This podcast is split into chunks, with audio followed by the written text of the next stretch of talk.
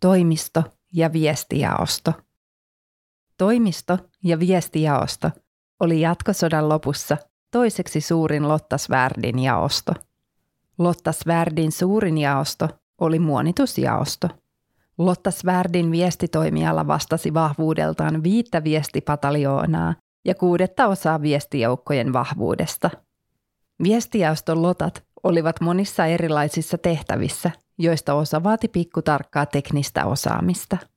Viestijaostoon kuului muun muassa radisti- ja säähavaintolotat sekä puhelinkeskuksissa työskentelevät lotat.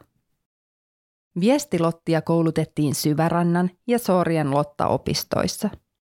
Jatkosodan alussa koulutusta annettiin kahden viikon puhelinvälittäjä ja kolmen kuukauden radiosähköttäjäkursseilla, myöhemmin myös kaukokirjoitin ja puheradiokursseilla. Koulutusta tehostettiin vuoden 1944 aikana lisäämällä viestijoukkojen kursseja ja sodan lopussa koulutusvastuu siirtyi kokonaan sille yksikölle, jonka palvelukseen Lotta astui. Vuosien 1941 1943 välillä Lottasvärt-järjestön viestikursseilla oli oppilaina noin 2100 lottaa ja vuoden 1943 syyskuussa puolustusvoimissa palvelleiden viestilottien määrä vastasi noin 16 prosenttia varsinaisten viestijoukkojen määrävahvuudesta. Viestilottia oli tuolloin noin viiden viestipataljoonan verran, eli 2170, joista puhelinvälittäjiä 1421, lennätin henkilöstöä 355 ja radiohenkilöstöä 414. Heinäkuussa 1944 puolustusvoimissa palvelevien viestilottien määrä oli kasvanut 2617.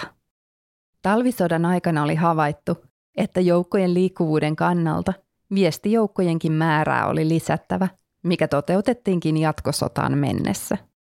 Ensimmäinen Lottien viestikurssi järjestettiin talvisodan loppuvaiheessa Syvärannan Lottaopistolla kolmen kuukauden pituisena – Yksi pisimmistä Lotille järjestetyistä viestikursseista järjestettiin Oulussa. Sen pituus oli viisi kuukautta. Kurssi oli radiosähköttäjäkurssi ja kurssilta valmistuneita nimitettiin radisteiksi. Tehtävänä oli sähkötysradion käyttäminen. Toimisto ja viestijaoksella oli erilaisia koulutusmerkkejä. Omat merkit olivat ilmavalvontalottaa, viestilottaa lennätin- ja kaukokirjoituslottaa, sääkartan piirtäjälottaa ja säähavainnon tekijää varten. Kaukokirjoitin keskusvälittäjän koulutusmerkkiä ei ehditty ottaa käyttöön, mutta joissain tehtävissä käytettiin vahvistamattomiakin koulutusmerkkejä, kuten kenttäpostilotan. Viestilottia oli toimisto- ja viestijaoksen lisäksi myös keräys- ja kansliajaoksella – sen koulutusmerkkejä olivat toimistolotan, viestilotan, radiolotan, meteorologilotan, sääpalvelulotan, voimistelunohjaajan ja tyttötyönohjaajan koulutusmerkit. Lukuun ottamatta tyttötyönohjaajan koulutusmerkkiä kaikissa muissa keräys- ja kansliajaoston lottakoulutusmerkeissä oli yläosassa kirjailtuna KK tarkoittain keräys- ja kansliajaostoa.